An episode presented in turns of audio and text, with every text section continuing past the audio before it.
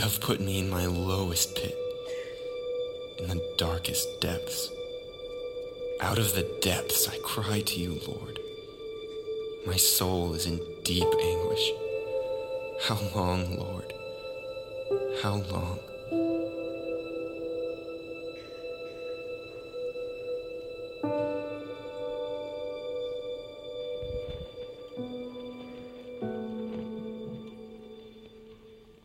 Hi, friends. Welcome to Christ the King. Like Grant said, my name is Brian. I'm excited to be with you this weekend. It really is an honor for me to get a chance to share what God's kind of put on my heart. Uh, and I wanted to start with sharing a little bit about my life. He told you about what I do around Christ the King, but uh, it, it, all started for me back in Alaska. I was born and raised in Alaska. And, and what I love about Alaska uh, is, is when people hear that you grew up in Alaska, for some reason they, they think that they know what you're talking about because they've seen Alaskan bush people and they've seen that one show where Sarah Palin's shooting moose out of helicopters. So they're like, yeah, I've, i feel like I've got it. I feel like I've got a pretty honed in idea of what your childhood must have looked like. And if that's you, that's fine. Really, it is. Uh, I'm not here to change your mind. I don't got enough time for that. And honestly, it's not that far from the truth. But I moved to Bellingham in 2008. I've almost been here for a decade, which is just crazy. This is where I met my wife, um, Kristen, going to Western Washington University. Um, and it actually, uh, we met in 2010. It took me until 2012 to muster the courage to ask her on a date. And then it took another two years after that to convince her to marry me. But um, I did it. Um, she, she married me um, back in 2014. I've got a picture right here. Um, I thought that would get an applause, but apparently you guys aren't excited for me. That's okay there's some broken hearts out there, there's still time for you. But um, just because I, I kind of know how the, the Christian brain works a little bit, um, I feel like I know some of the questions that might be creeping into your, your head, so I want to go ahead and address them. No, we don't have any kids. Um, no, we don't have any pets, but if we did have a pet, it would be a dog, not a cat. and if we had a dog, it would be over 50 pounds because, like Ron Swanson said in Parks and Rec, uh, any dog that's less than 50 pounds is a cat, and cats are pointless. Uh, and I, I, know what you're thinking. I, I, do. I feel like I know what you're thinking because if I was sitting in your seat, I'd be thinking the same thing. You're saying, I dragged my butt to church this weekend. I didn't really feel like it, but I did anyway, and I did it so that I could hear Pastor Grant Ernest Fishbook talk about getting his little heart broken in elementary school. But whatever her name was, but now there's some kid on the stage talking about dogs and cats and Alaskan bush people, and I don't even like that show. I don't like dogs. I'm more of a cat person, so uh, I'm already a little bit offended, and I don't want some millennial punk telling me about my business. but, friends, what if God's plan really is perfect and He has a purpose for this conversation tonight? What if He brought me here today to tell you that in the midst of your chaos, in the midst of the sin that you can't seem to kick, that God is still with you. And maybe what you need isn't a new season, it's a new perspective on the season that you're in. That's what we're going to be talking about tonight is this idea of perspective. Now, I've been praying for you all week, and I've been believing that God wants to encourage every single person here. And I think the question is really whether or not we're open to receiving it. And so I want to pray for us um, to, to get us started and, and just to ask God to, um, to be in this conversation and give us the ears to hear the things that we need to hear. So would you bow your heads with me? God, I pray for a heart of expectancy in this room. God, I pray that we would desire with our whole heart to not just know your word, but to be transformed by your word. God, we don't want to leave this place the same. We want to be changed. We want more of you. So, God, as we talk about this idea of low, God, and what that means in our lives, would you just be at the center of it and would um, it highlight a different part of who you are so that we can come to know you even deeply or, or more deeply, God? We love you so much, and we just pray that this conversation would be glorifying to you. We pray it in your name. Amen.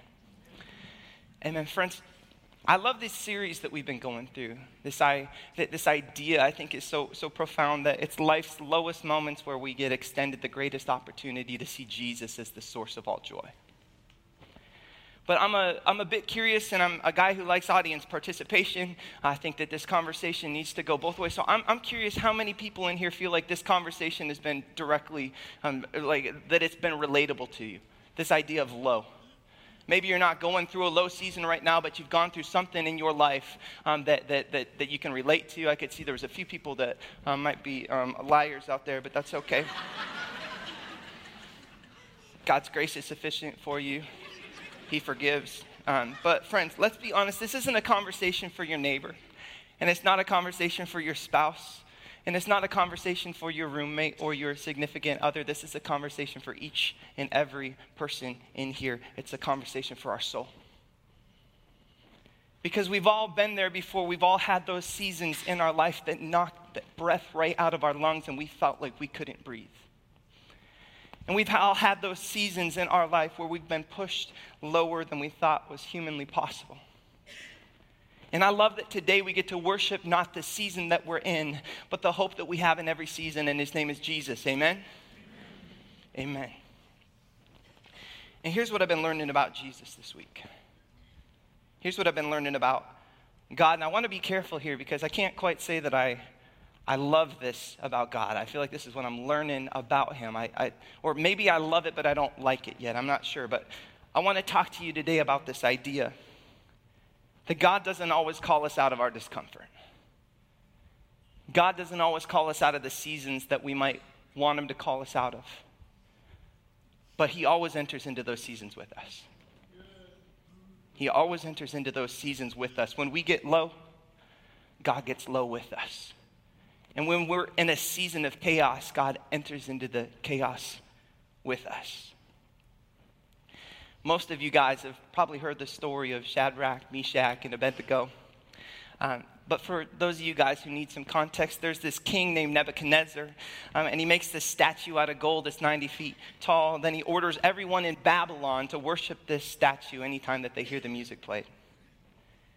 And he says, anyone who refuses to worship will get thrown into a blazing furnace to die.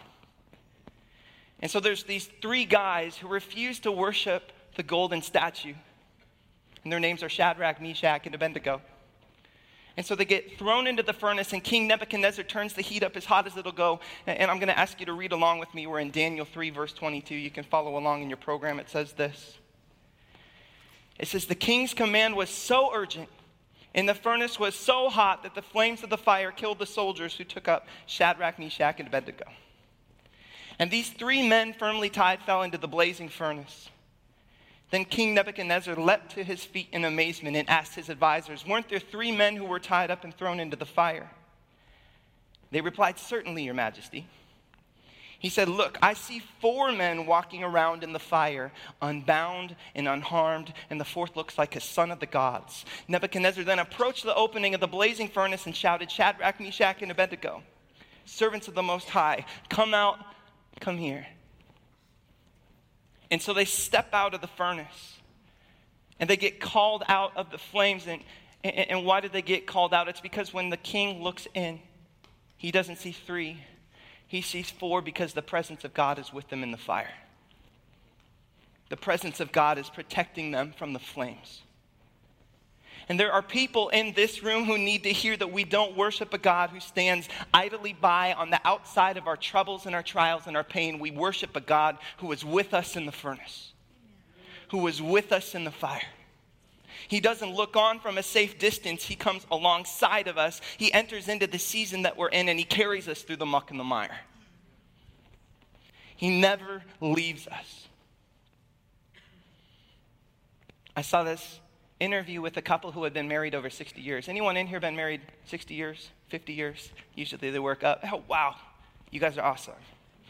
But, but this is the question that they ask What's the thing that you admire most about your spouse? What's the thing um, that you appreciate most about your husband after all these years? And this is what she said. I think it's so profound, it's so simple. She said, He's always been there for me. He's always been there for me. It wasn't the flowers, it wasn't the grand romantic gestures, it wasn't um, even the trips that they got to go on. It was his presence in every season. He never left, he was always there. And what I think is interesting is that's the same reason why we get to worship God in every season. It's because He's always there. He never leaves us, He never forsakes us, He never abandons us, He always stays close. And so you might be in a season, you might be in a moment where you feel like you're in the furnace right now, but I promise you, you are not alone because God is with you in the fire. He's close. The Bible says Nebuchadnezzar shouts into the furnace and orders Shadrach, Meshach, and Abednego to come out. And that's important. Notice it's not God who calls them out of the flames, it's actually the person that put them in there to begin with. I think that's because sometimes when we see an enemy, God sees an opportunity. And sometimes when we see a season of trials, God sees a window to work in. This week, God's been teaching me about perspective, and He put this question on my heart, and I want to share it with you. It's this question of what if this whole story isn't really about Shadrach, Meshach, and Abednego?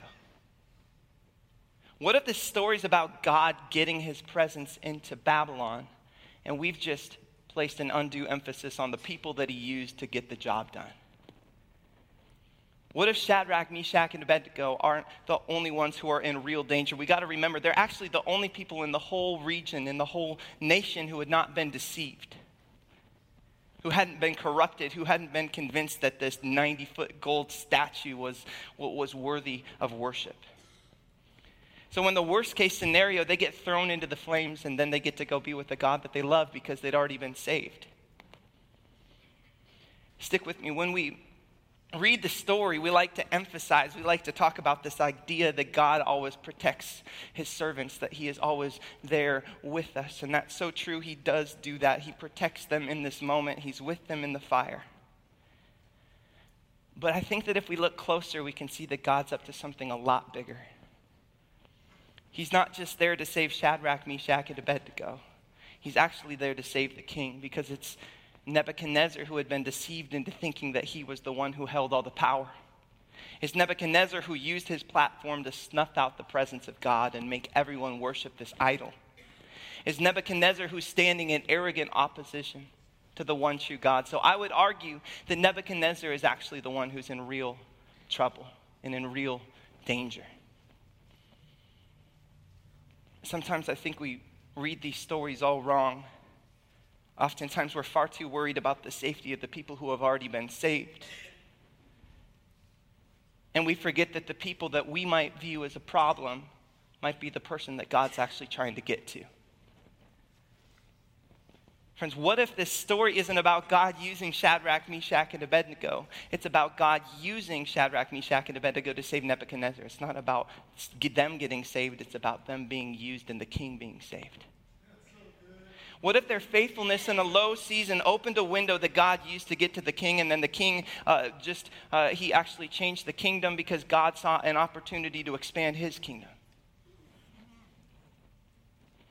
He saw an opportunity. Because look at this. This is Nebuchadnezzar's response. When, once he sees the presence of God in the fire, this is his response. In verse 28, you can read along. It says, Praise be to God of Shadrach, Meshach, and Abednego, who has sent his angel and rescued his servants. They trusted in him and defied the king's command, and they were willing to give up their lives rather than serve or worship any God except their own God.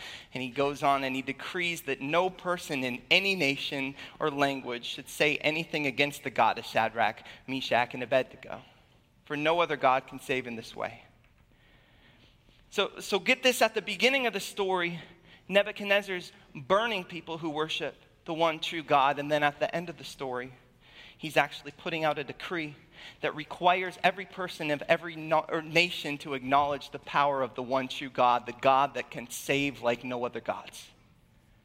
Look at that transformation. That's what happens when people encounter the presence of God. And the ripples go out, and the whole nation gets saved because of the faithfulness of a few.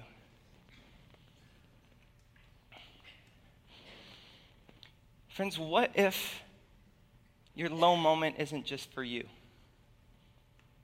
What if your low moment isn't just for you? What if God wants to use your faithfulness through this season? To teach someone that God never leaves us, God never abandons us, God never forsakes us, and that we get to worship Him in every season, not just the seasons of surplus. What if God's got a greater story that He's calling us into and He wants to use our faithfulness to get to other people? What if He wants to change the world around us and through us, not just save us? People always talk about God saving Shadrach, Meshach, and Abednego, but you don't oftentimes hear about God using those three to save Babylon, but I think that's what's happening here.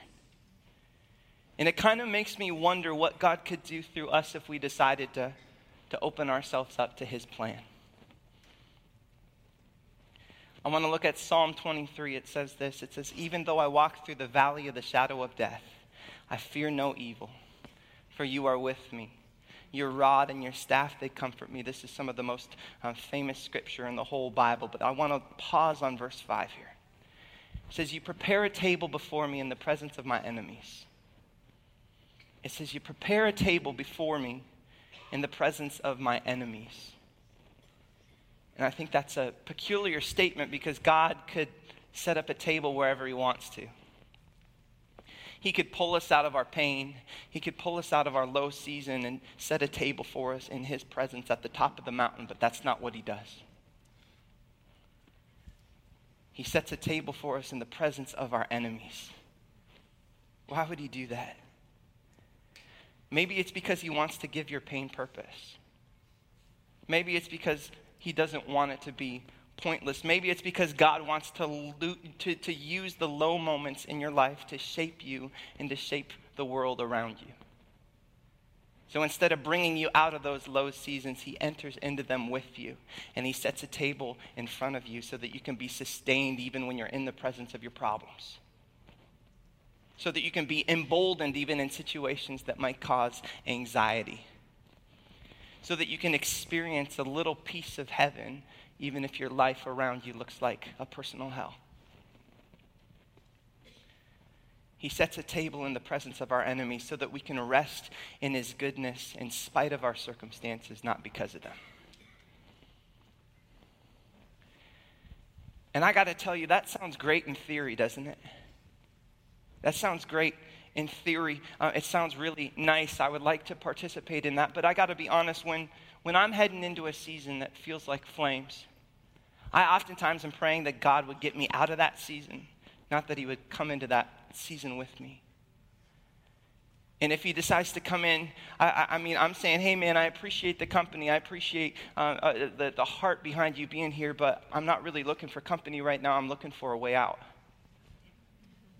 And honestly, if I can be really honest with you, your presence makes me a little uncomfortable because a lot of the messes that I get myself in are not like Shadrach, Meshach, and Abednego because it's not coming out of my faithfulness, it's actually because of my faithlessness. The fires that I feel have less to do with persecution and more to do with my rebellion. But despite the fact that there's times that, that I feel like I want what God can give me rather than God's presence in my life, He remains faithful when I make myself available to Him in any season. So it doesn't matter how you got to that low moment, He's going to be faithful into that low moment and He's going to enter into that season with you. It doesn't matter whether you brought it on yourself, it got brought on by somebody else, or whether it was just this freak thing, God's going to enter into it because He's faithful to keep His promises. He never leaves my side. And He's going to use that season if we let Him. I want to look at James 1. It says, Consider it pure joy. This is such a such a beautiful text, but it's so confusing. Consider it pure joy, my brothers and sisters, whenever you face trials of many kind, because you know that the testing of your faith produces perseverance. Let the perseverance finish its work so that you can be mature and complete, lacking in nothing. Sometimes when we want God to change our context, God actually wants to use our context to change us.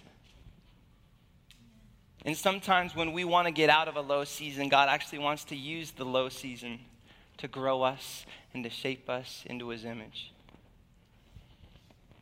And that's what James is calling taking joy in our trials. It doesn't mean that we take joy in the pain just for the sake of the pain. It means that we look past the pain and understand what the pain is producing in our hearts, and we take joy in that. we realize that there's a meaning behind all of it and there's a meaning in the season that we're in. I think there's some people here tonight that need to know that there's uh, that the season that you're in isn't going to get wasted, and that God doesn't waste anything. Whatever you're going through, whatever pain uh, has been inflicted upon you, or you've inflicted on yourself, it doesn't matter because it's not in vain. God's going to use it if you let Him. If you invite Him into this season, God is going to use it. It's just a question of whether or not you're going to let Him. And honestly, I don't know what you're going through right now in this season. Maybe you've got an addiction that you thought you'd be over by now. Maybe your life's not turning out the way that you thought it would. Maybe you keep getting looked over or passed up and you know you have so much more to bring to the table. Maybe you're going through a divorce or a, a breakup or a death in the family. Maybe um, you're going through illness right now. I don't know, maybe you just had a rough week. Maybe you just had a rough week. And, and I'll tell you this that's okay, that counts too. This past October, my wife and I were flying back from uh, Alaska after spending a week with my, with my folks. And uh, our flight was supposed to get into SeaTac at 10 o'clock, but we got stuck in Juneau because there was plane problems. There was something with the, the, the altimeter, which tells the pilots how uh, high off the ground you are, which apparently is a big deal in that business. I don't know. I felt like they should be able to just download an app or something, but. Uh, it took over three hours to fix. And I know what you guys are thinking. And no, we weren't flying United. we weren't flying United, but still, it pushed our ETA back to 2 a.m. We still had to drive up to Bellingham. It was this whole thing. We got in at 4 a.m. We went to bed, got up a couple hours later. My, now my wife's sick, and uh, uh, she can't um, get back to, to bed, so I stayed up with her because honestly, I, I felt like I needed to, or else the next day was not going to be good for me. Um, pretty soon I had to go to work. I opened the, the, the front door and looked out over um, my front yard, and, and pieces of my roof were everywhere. I don't know if you guys remember that storm that was supposed to be the biggest storm of uh, the last 10 years, the National Weather Service. This was back in October, like I said. Uh, it said it would be, this is a quote, a historic windstorm for nearly all of Western Washington that will long be remembered. And it didn't end up being quite as bad as they thought. So everyone was posting these memes. I think we got a picture of them uh, with lawn chairs that are flipped over that says, We will rebuild. Which is funny, I'll give you that, but it's less funny when you got a hole in your roof. So I got out to my car, which had been parked on the road for the last week, and my side mirror had been broken off. And the person who was supposed to preach that week at Ecclesia had backed out. So I had to prepare a sermon and fix my roof and fix my car and care for my sick wife during one of the busiest weeks of her year. And I got sick and I uh, felt like death and I lost my voice and the hits just kept coming. It was just one of those weeks. And I can already feel a couple people in the room, I'll be honest with you, um, that are thinking, that's it? That's all you got. Two hours of sleep, illness, house projects, and a broken mirror. I call that a Tuesday, boy. This young whippersnapper up here in tight jeans is going to stand up there and tell me about hard times? I had hard seasons that have been longer than you've been alive. And it's, it's true. It's true. There are people in this room who have had lows that I can't even begin to experience or understand.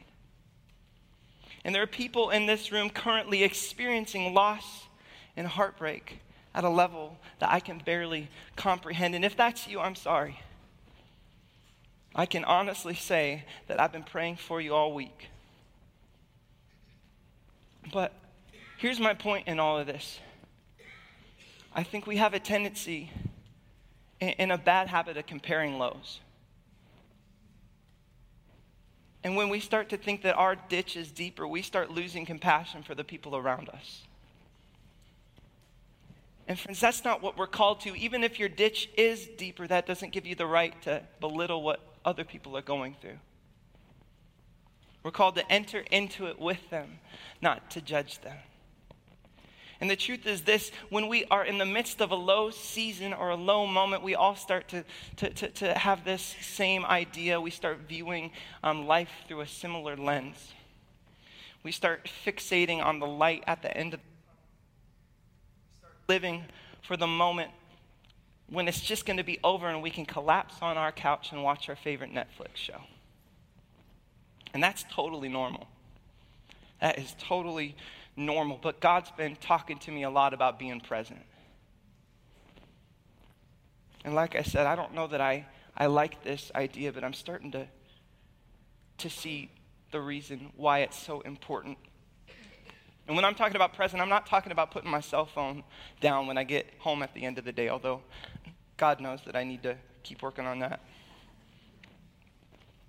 But I'm talking about being present in the days that the hits just keep coming. I'm talking about being present in the seasons where it's so much more convenient to be thinking about the thing that's coming next rather than the thing that's happening now. It's such a temptation to live life with this mentality of, oh, if I can just make it to Friday, oh, if I can just make it to next week, oh, if I can just make it to next month, then it's going to be okay. Life's going to be fine. I'll be honest, there are some weeks when I just want to hit the fast forward button. I just want them to be over. I want to get to the next thing. There are some weeks when I spend more time dreaming about what's coming next than living in the present. And I believe that we're called to have a healthy expectation for the season that God's bringing us into. But I know that God calls us to be present in the present. We're called to realize that there's a purpose for the season that we're in.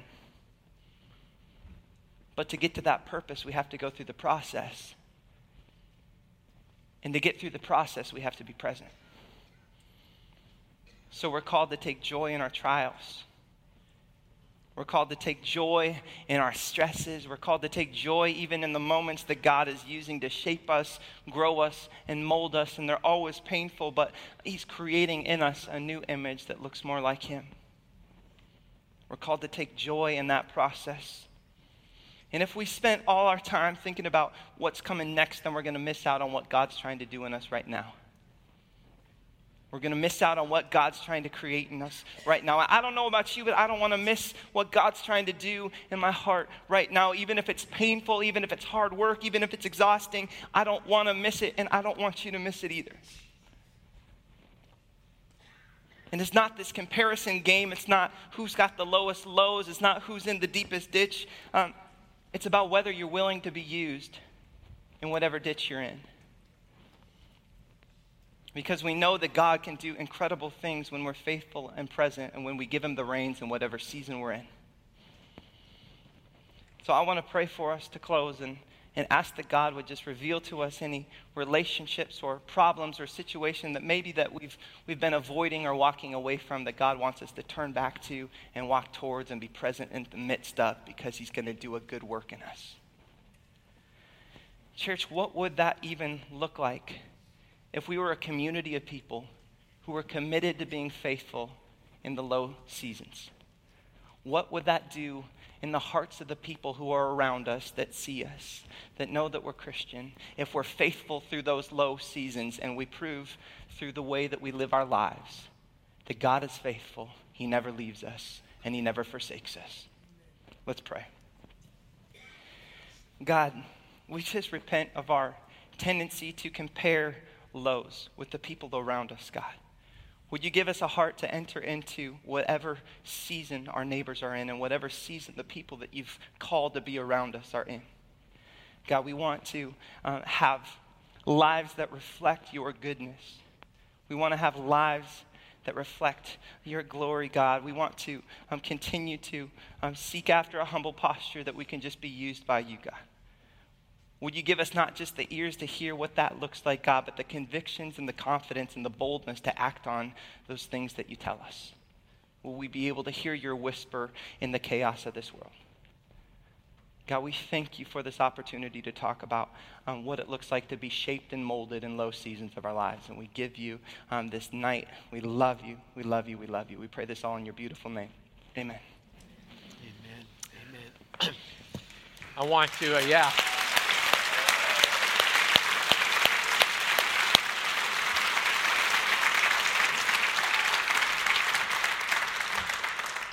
If God spoke to you in a, in a powerful way through Brian tonight, I'd like to invite you. We have a prayer team that'll be standing up here across the front. And we'd love to, to pray with you about whatever low you may find yourself in. And uh, I know Brian would kill me for doing this, but I'm going to do it anyway. Um, we want to keep the focus where it is, but I sometimes it's nice when there's an affirmation of a calling or a gift.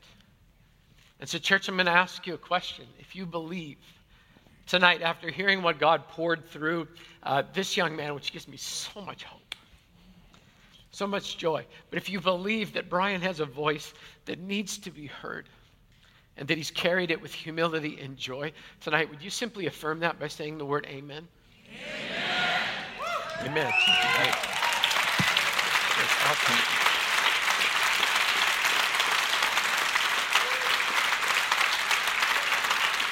Awesome. I was backstage throwing up amens like every other sentence just so unbelievably thrilled to see young communicators come up and preach the gospel with so much competency. It's just a beautiful thing. Church, would you stand with me?